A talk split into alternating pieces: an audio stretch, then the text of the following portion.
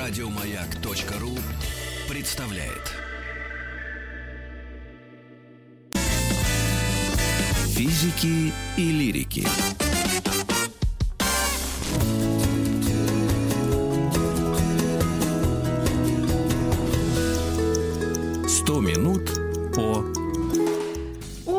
Музыкальных инструментах, об истории музыкальных инструментов. Вот так мы открываем эти 100 минут каждый день, вплоть до дня завтрашнего. Я Митрофана Маргарита Михайловна, а также... Да, друзья, я Борисович человек, Пушной. который вчера, вчера прямо вот расплывался прямо, знаете, по студии, по своей домашней от радости, потому что мы говорили о гитаре с Ириной Новичковой, мы сегодня будем говорить о скрипке.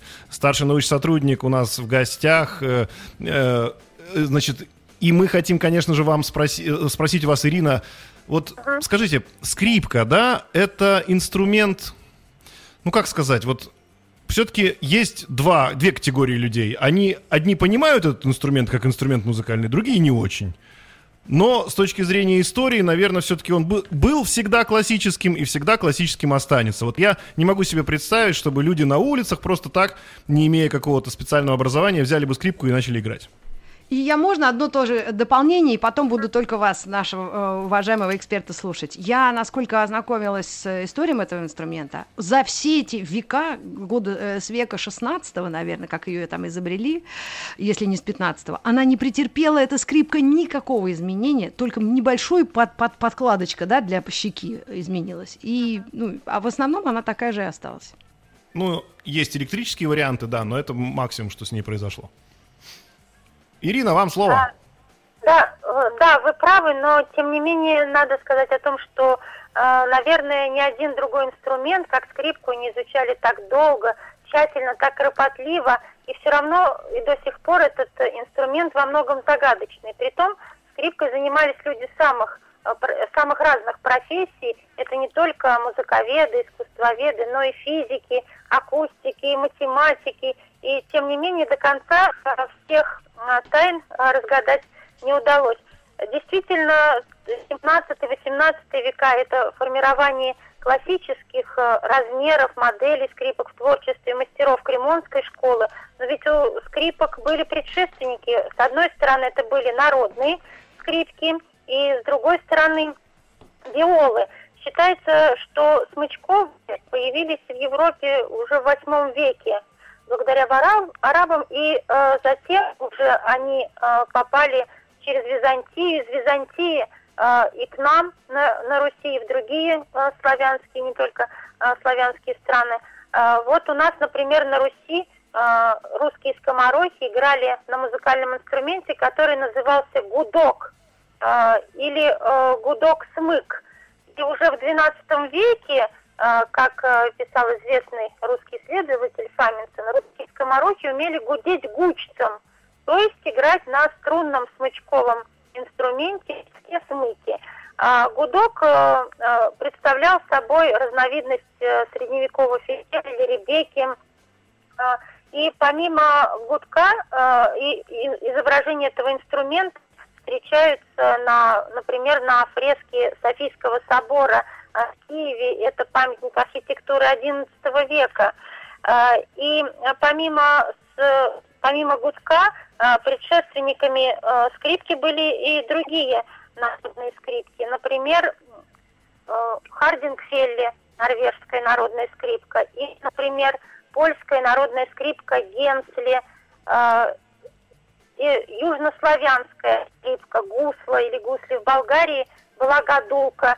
И Ирина, вот что- я впервые слышу от вас такое сочетание народная скрипка, а можно хотя бы э, как-то описать ее, чтобы наши слушатели могли представить, что это было вот с точки зрения внешнего вида, там, ну, звук, не знаю, есть у нас, нет, послушать варианты. Как, как, как Да. увидеть, э, нам сейчас представить себе ее? Ну, представьте долблюжный такой овальный корпус. э, Размеры были разные, и потому назывались гудки, например, на Руси гудо, гудочек, гудище, но, э, скажем, от 50-60 э, сантиметров в среднем. Э, И долбленый овальный корпус, очень похожий на лодочку, сверху тоненькая дощечка, струны и смычок. Притом вначале держали этот инструмент вертикально, опираясь о колено, либо, если стоя, прижали к груди. и играли смычком, вывернув ладонь. Это такая народная манера игры на скрипке была. Mm-hmm. И вот таких уже два-три инструмента и звучало веселое зажигательное мелодия. Конечно, скрипачи сопровождали, скрипотчики, как их называли, например, входили и в государственную потешную палату у нас. То есть не только это были э, бродячие музыканты, которые ходили из села в село, из города в город, устраивая свои музыкально-театрализованные представления, но а, это была и такая государева потешная палата, например, наверное, это первое такое государственное учреждение культуры и искусства у нас на Руси, то есть были оседлые а, скоморохи тоже, туда входили и гусельники, и скрипотчики, или еще их называли гудошники, о чем встречается упоминание в источниках а, письменных. Но а, помимо а, народной а, скрипки, да, и вот таких два-три инструмента уже вес, звучала веселая мелодия. В основном, конечно, и песни, и танцы сопровождались под аккомпанемент таких инструментов. Звучали на скрипки на свадьбах, на похоронах, и э, по всей вероятности, как предполагает исследователь, это было связано еще с языческой культурой, ни одного праздника без таких инструментов не обходилось. Но с другой стороны, э, уже э, в Средневековье и затем в эпоху Возрождения появляются старинные виолы. Это было целое семейство старинных струнных смычковых инструментов. Они были тоже э, разных размеров, а, были, были, например, основ... ну, подразделялись они на две группы. Виола да гамба, то есть ножные виолы, которые держали между ног, как современную виолончель, виолы да брачо, ручные. Хотя среди них были виоль да мура, виола, виола бастарда и виола теноры, а, самые разно... те, э, те разновидности, которые соответствуют, наверное, современным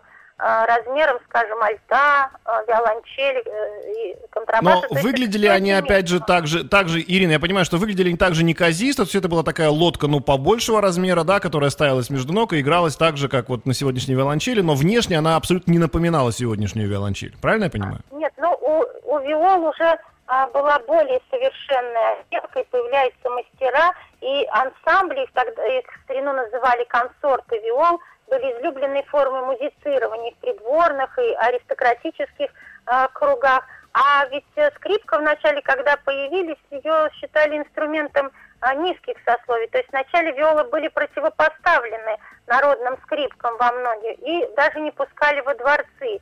Скрипка же прозвучала впервые лишь в хоре конюшни, сопровождавшем королевскую охоту. Но постепенно красота, яркость э, тембра именно скрипки – а, довольно быстро отодвинули виолы на задний план и стало формироваться семейство а, струнных смычковых инструментов уже современных во главе со скрипкой по праву называемой королевой оркестра. Ну, может быть, мы продемонстрируем, проиллюстрируем звучание скрипки. Вы нам предложили несколько сюжетов. Может быть, э, Никола Паганини, кто-то считается самым-самым-самым э, скрипачом да, крутым. Да, конечно, да. Никола Паганини величайший гений всех времен. Светлана Юрьевна, есть у нас Паганини? О, узнаю брата Колю.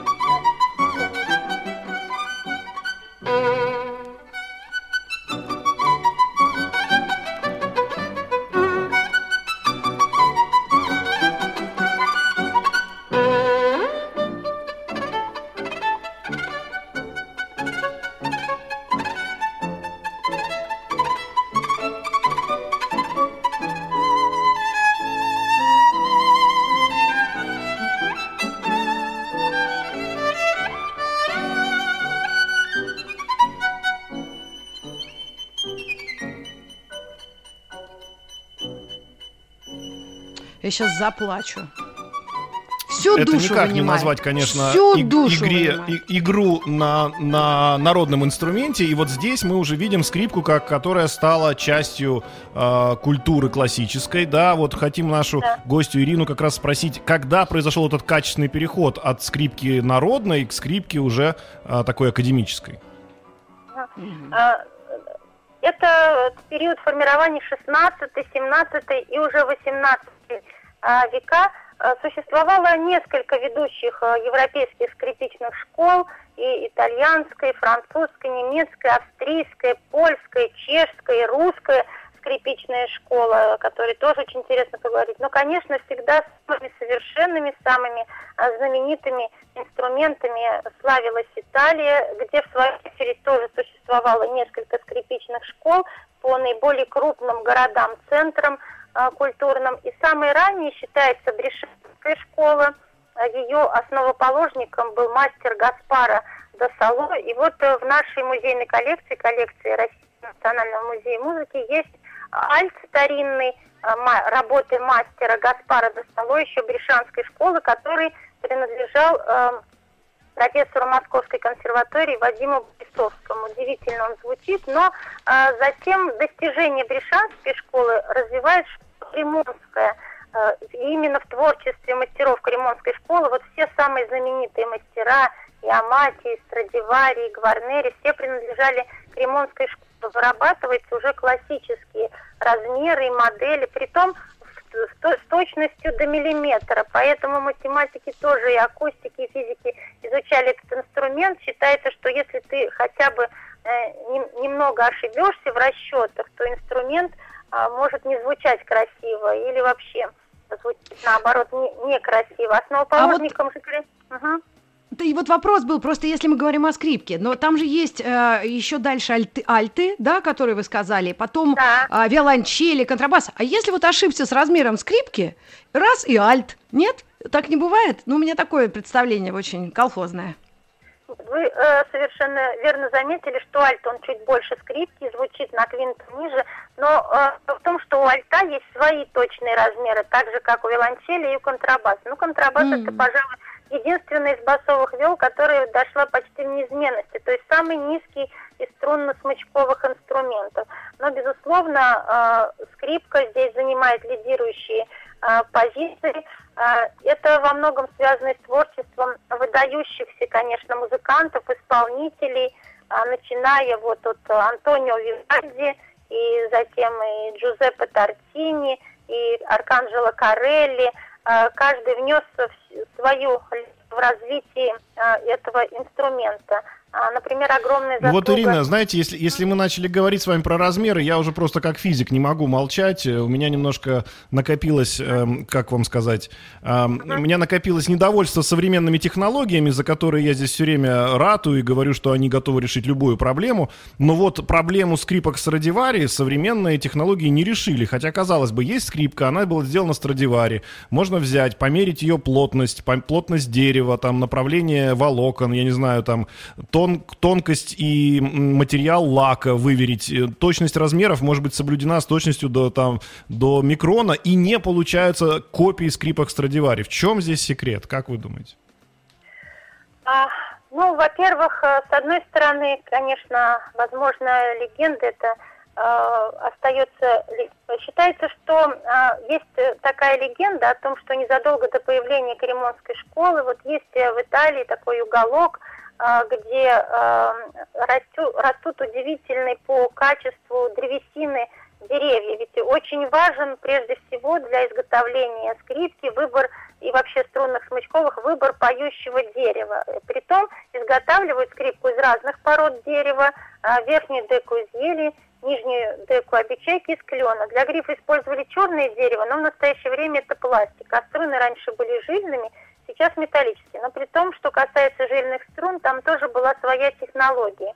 7-8-месячных ягнят долго вымачивали в щелочном растворе, затем высушивали, скручивали. Это была очень сложная а, технология. Только такие струны использовали великие итальянские мастера. И это еще не все. А после того, как мастер должен найти поющее дерево, он а, должен вырезать инструмент, как по выкройке. И вот здесь важно соблюсти эти размеры. Затем э, эти отдельные части, верхнюю деку, нижнюю деку, обечайки он склеивает и инструмент грунтует. Что такое грунт? Это а, сочетание а, смол разных. Вот это э, он грунтует и покрывает грунтом, и затем лаком. И вот этот слой, с одной стороны, предохраняет инструмент от повреждения, а с другой стороны, дает богатство и красоту звучания. Ну, например, вот все же знают тот корабль знаменитый «Титаник», который затонул, на котором э, да, э, путешествовали самые богатые люди планеты. На нем был э, квартет инструментов именно Страдивари. После того, как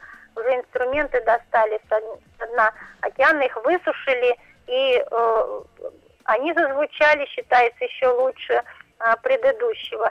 Э, считается, что э, Страдивари, ну, во-первых, он был учеником Никола Амати, э, родоначальником э, Кремонской школы был Андре Амати, у которого было два сына, и э, одним из сыновей сына Никола, то есть внук Андре, был Никола Амати, в свою очередь, учитель Страдивари. Вот здесь такая генеалогия прослеживается. И он перенимал мастерство под руководством Никола Амати, поэтому ранний период творчества его называется Аматизе когда он развивал и продолжал традиции своего великого учителя. Затем он приходит уже к выработке собственной модели, это так называемый золотой период и поздний период, когда он стремился уже соединить э, самые лучшие черты предшествующих периодов. Вот как раз один из таких инструментов тоже э, есть в нашей э, коллекции, это инструмент Страдивари, скрипка Страдивари – 1736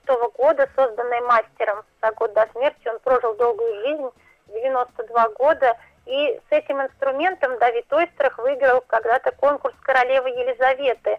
Это было в 1937 году. Тогда он еще носил имя Жены Изаи. Дело в том, что бельгийская королева Елизавета, она была прекрасной скрипачкой, и она училась как раз у Изаи в бельгийской консерватории – Именно она и организовала конкурс, который проходит до сих пор, и многие уже наши современные выдающиеся скрипачи, победители этого конкурса, начиная а, с Давида Остерах, который выиграл а, вот э, инструмент, а, а инструменту а, скрипка а, скрипка Страдивари, которая королеве Елизавете принадлежала, королева Елизавета завещала ее Остеруху. Сейчас это один из наиболее ценных наших музейных экспонатов. Но эта скрипка на Страдивари 1671 года, она относится к раннему периоду, и э, она звучит в наших концертах, это всегда особое событие. Вот, Но, Ирин, да. а давайте послушаем. Спросить. У нас вот из тех треков, которые вот э, вы нам предоставили, наверняка же есть скрипки Страдивари, которые звучат в руках э, профессионалов и да, э, фантастических э, виртуозов. Играли, да, и Давид Ойстрах, и Леонид Коган, э, и Владимир Спиваков, все наши выдающиеся скрипачи играли на этих инструментах. Давайте мне предложение. Мы послушаем сейчас Леонида Борисовича Когана и э, как раз третий, третий, да, трек поставим. И вот как раз послушайте, дорогие наши слушатели, как звучит скрипка Страдивари, сделанная э, еще несколько сотен лет назад. Исполняет Спиваков. Это Коган. Коган? Коган. Угу.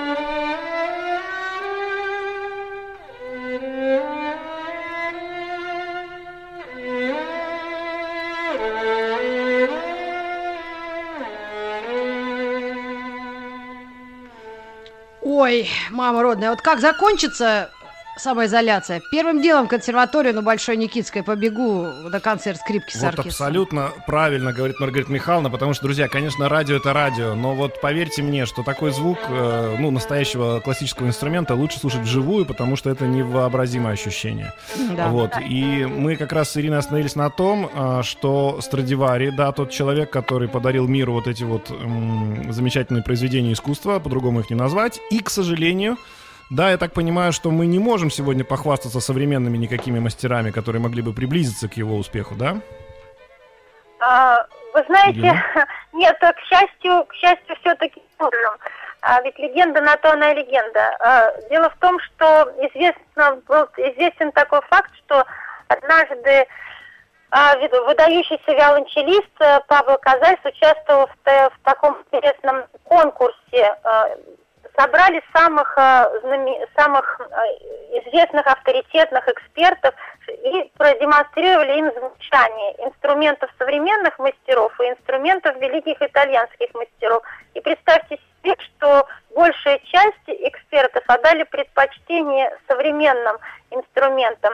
Точно так же, как вот наш современник э, скрипач Сергей Крылов, у которого отец является знаменитым мастером, очень они сейчас в Лондоне а, живут. И он говорил точно так же о том, что он играл на Страдиваре, а потом на инструменте своего отца. И никто не заметил этой разницы. Наоборот, сказали даже, что инструмент его отца как-то в его, во всяком случае, руках звучал э, очень красиво и, и выразительно. Поэтому здесь, э, ну, тем не менее, э, все-таки, мне кажется, есть э, Э, какая-то тайна, которая э, справедливая, которая имеет место быть, касающаяся искусства итальянских скрипичных мастеров, потому что э, существует и такая версия, что сегодня эти инструменты звучат даже лучше, чем они звучали в старину, потому что дерево, от, э, если его правильно сохранять, и если это еще э, подпитывается выдающимся исполнительским искусством, э, тех музыкантов, в чьих руках оказываются эти инструменты, и тоже э, это история инструмента этого, и не только история музыканта, исполнителя, что сегодня эти инструменты звучат даже лучше, чем при жизни гениальных создателей, хотя уже и тогда они звучали божественно. Ведь не случайно вот в знаменитом фильме «Визит к Минотавру», где прослеживается история жизни Страдивари, помимо детективного сюжета, Страдивари говорит, скрипку не делают. Как лев э, виноград и детей, их рождают и выращивают. Точнее, это говорит мастер его, великий учитель Амати в блистательном исполнении а, Плята своему ученику. Он его так наставляет, что скрипку нужно именно вырастить. И поэтому э, здесь, мне кажется, имеет место быть и то, и другое. То есть, безусловно, есть вот это совершенство. Спасибо вам, Ирина, большое. Сейчас мы сделаем небольшой перерыв на новости новости спорта и вернемся к вам и к истории скрипки. Физики и лирики.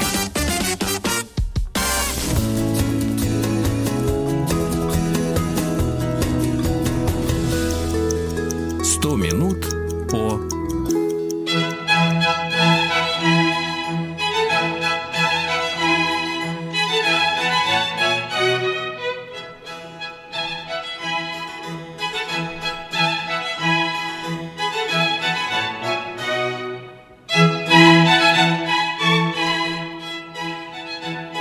когда пытаешься куда-нибудь дозвониться, все время слушаешь вот эту музыку. И, друзья, мы тоже сегодня решили вас посвятить в историю скрипки. Ирина Новичкова да. у нас в гостях, старший научный сотрудник Российского национального музея музыки, кандидат искусствоведения. Мы практически уже прошли всю историю скрипки, но мы уже подошли к нашему современному состоянию дел. И э, хочется, конечно, поговорить о том, насколько сегодня скрипка это и есть разнообразный инструмент при всей своей консервативности. Я знаю, что есть даже электроскрипки. Ирина, вам слово. И главное, наверное, вы... первая скрипка не на районе, а вообще в оркестре. А, вы э, совершенно правы. Вот в условиях э, многоязычия современной музыкальной культуры и, конечно, учитывая вот э, научно-технический прогресс, который подарил новые невероятные до сей поры звуковые возможности, э, вот это стало едва ли не самой главной предпосылкой и в то же время свидетельством того, что э, происходит э, сегодня все самое интересное на стыке и в результате диалога такой академической и массовой культур. Даже есть такое направление, как классикал кроссовер – Э, очень популярные и актуальные для сегодняшнего времени, которые синтезируют классическую музыку с различными современными направлениями. И это и фольклор, и джаз, и рок, и поп, и электроника. И таким образом модулирует вот эту ситуацию своеобразного скрещивания диалога академической и массовой культур. Э, ну, на Западе, если говорить о вокальном исполнении, это этот жанр чаще а, называется оператик поп. Ну, это, э, по сути, сегодня миллионами слушателей, конечно, любима классика в современной обработке и Сары Брайдман, и Андреа Бачелли, э, и других известных артистов. И данный жанр считается относительно молодым, потому что он начал развиваться лишь в середине 70-х годов прошлого столетия, а зародился, в принципе, когда американская оперная певица Эллен Фаррелл выпустила свою пластинку. Вот она считается первой, кто объединил в своем творчестве классическую популярную музыку. А дальше уже это и группа Эмерсона, и, э, э, и коллективы, конечно, которые... Эмерсон, Лейк Палмер. Угу. Да-да-да, совершенно верно. И исполняли произведения Баха а, в своей интерпретации. И, э, например, конечно, вот, э, скажем, э, Стефан Гарапелли, выдающийся французский джазовый скрипач, который основал инструментальный квинтет, это стал такой первым из чисто струнных э, таких джазовых коллективов. И не случайно, конечно, он выступал в записях в различных составах, как со звездами классическими, так и джазовыми. И с Дюком Эллингтоном, Оскаром Питерсоном, это и Жак Люк, Люк Панти, и Гэри Бертон. И вместе с тем это и Ягуди Минухин, Йо-Йо и с другой стороны, э, Грапелли, э, притом это интересный случай был, он случайно оказался в одной студии с музыкантами Pink Floyd и записал э, такой фрагмент виртуозные скрипичные пассажи для заглавной композиции их альбома. И вот сравнительно недавно, это уже было в 2011 году, в конце даже 2011 года, эта запись вошла в специально изданный альбом Пинк Флойда. И, конечно, не случайно он стал э, лауреатом премии Грэмми достижений всей жизни. Мне кажется, что интересно послушать композицию в его исполнении, если вы не против. А у нас она есть в наличии? Может быть, попробуем это сделать? А, Ирина? Сейчас, наверное, нет. Я, ну, тогда э, неважно. Не я думала просто, у вас есть это в Ну, запасе. нет, зато я знаю, что у нас есть в наличии, э, собственно, тоже достаточно популярная, известная исполнительница, я так понимаю, э, произведений скрипичного характера, но на электроскрипке, это, собственно, mm-hmm. Ванесса Мэй. Давайте послушаем да, Ванессу Мэй и сравним, как звучит скрипка сегодня с тем, как она звучала во времена Страдивари. Ага.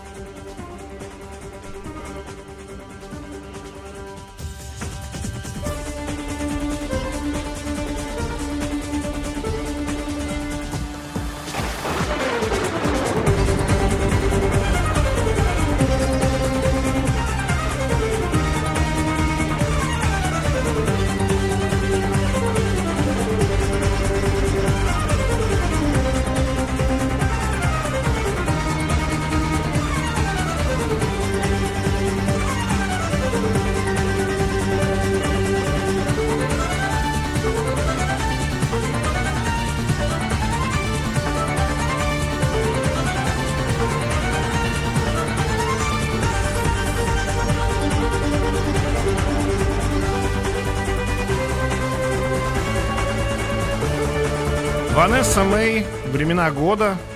Э, до этого мы слышали э, времена года по, в исполнении Владимира Спивакова, великого нашего скрипача, ну вот музыканта. И сейчас мы слышим то же самое в исполнении Ванессы Мэй. Э, я не знаю, здесь, наверное, все-таки восприятие разное, но все равно звук скрипки его ни с чем не перепутаешь. И поэтому mm-hmm. это тот инструмент, который все-таки ну, сложно. Если, если гитара у нас действительно очень сильно изменилась по звучанию, да, вот мы как раз говорили об этом вчера, что это может быть и классическое звучание, нейлоновых струн, и там современное жужжание, которое вообще никакого отношения не имеет к исходному звучанию классики, то здесь все-таки как ни играй на электроскрипке или на классической, все равно это Ребята, звук скрипки. Его вы очень знаете, сложно перепутать. Сейчас я страшную вещь скажу, и вы сразу поймете, о чем я. Группа «Кукуруза».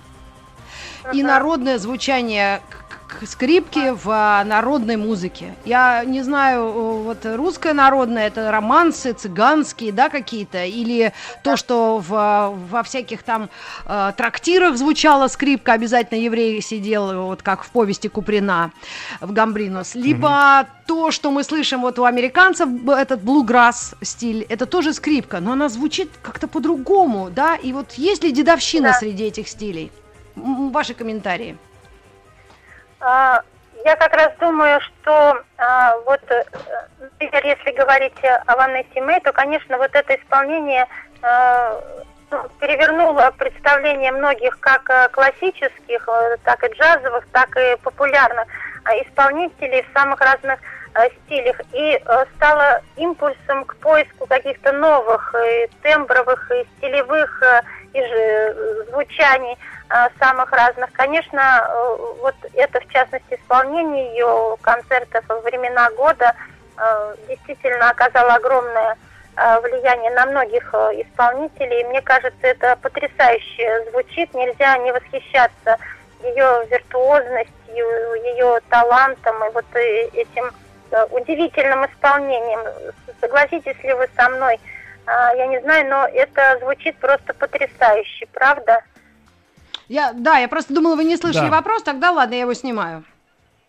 А, Не-не, я просто его чуть переформулирую. Смотрите, просто мы хотим сказать, что действительно очень много есть стилей, да, есть, например, цыганские, да, какие-то мотивы, где тоже используется скрипка. Она используется в классических э, каких-то Кантри восточных, песнях. да, народностях. И вот я знаю, что она звучит и в- оч- очень много где звучит, но она все равно звучит как скрипка. И при этом понятно, что э, скрипку используют многие, а Маргарита Михайловна спрашивала у вас, есть ли иерархия, то есть есть ли, например, косые взгляды так, академических скрипачей на скрипачей, которые это делают в кабаках, условно? а, да, я поняла. Ну, э, на самом деле, мне кажется, что э, таких э, косых взглядов нет. Если это сделано действительно на высоком профессиональном и, на- и музыкальном уровне. Ведь вот можно вспомнить и прорыв, совершенный оперным ансамблем «Три тенора», вот это знаменитый концерт 90-го года в Риме, где исполнялась песня о футболе. И э, мне кажется, что произведения великих композиторов представлены вот в такой современной обработке, вместе с тем вот современные какие-то популярные композиции, о чем вы говорите, э, таки- в таких обработках, такие компо- композиции всегда звучат и чувственно, эмоционально, и живо, и удивительно красиво. А, Ирина, ну а у ж. нас тогда к вам предложение. Мы Да. хотим сегодня все-таки поздравить, как обычно, мы поздравляем всех с днем рождения. Вот в последние 10 минут часа. Может быть, вы как-то посоветуете нам, что нам поставить в качестве в качестве поздравлений, или если есть у вас кого-то есть сегодня родственники, или у вас у самой сегодня день рождения, мы можем с удовольствием присоединиться к поздравлению. У вас с этим как э, с 22 апреля? а, Ну, Да, но сегодня нет не мой день рождения. Знаете, мне кажется, интересно вернуться все-таки о том, что скрипка инструмент загадочный, даже одно из названий а, польской скрипки пере- переводится как волшебство, колдовство какое-то в звучании. Мне кажется, мы один важный аспект пропустили в нашем разговоре о том, что этот инструмент а, во многом таинственный, непостижимый, с которым связаны легенды, предания, вплоть до того, что считали его дьявольским инструментом. И вот одна из самых потрясающих произведений скрипичных – это знаменитая соната Джузеппе Тартини а, «Дьявольская трель», который сам был виртуозом, и считается, что ему приснился такой сон, когда он продал душу дьяволу. а, все Сейчас было мы на мгновение так, прервемся и вернемся к этому Да. разговору через рекламу. Ирина, оставайтесь с нами. Да. Физики и лирики. Шоу Маргариты Митрофановой и Александра Пушнова.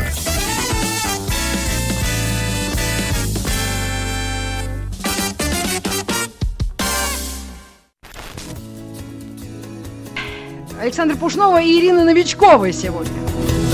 Да, Ирин, мы вас прервали на полусловие. Пожалуйста, 100 минут о скрипке будем сегодня говорить. И вы начали рассказывать про одно очень интересное произведение. Пожалуйста, вам слово. Дьявольскую сонату. Да, да, совершенно верно. И Тартини сам описал этот случай, как ему приснился сон, и э, в исполнении э, дьявола он услышал такую прекрасную сонату, исполненную таким мастерством и искусством, э, что даже не мог себе представить. И то- он чувствовал себя буквально заколдованным.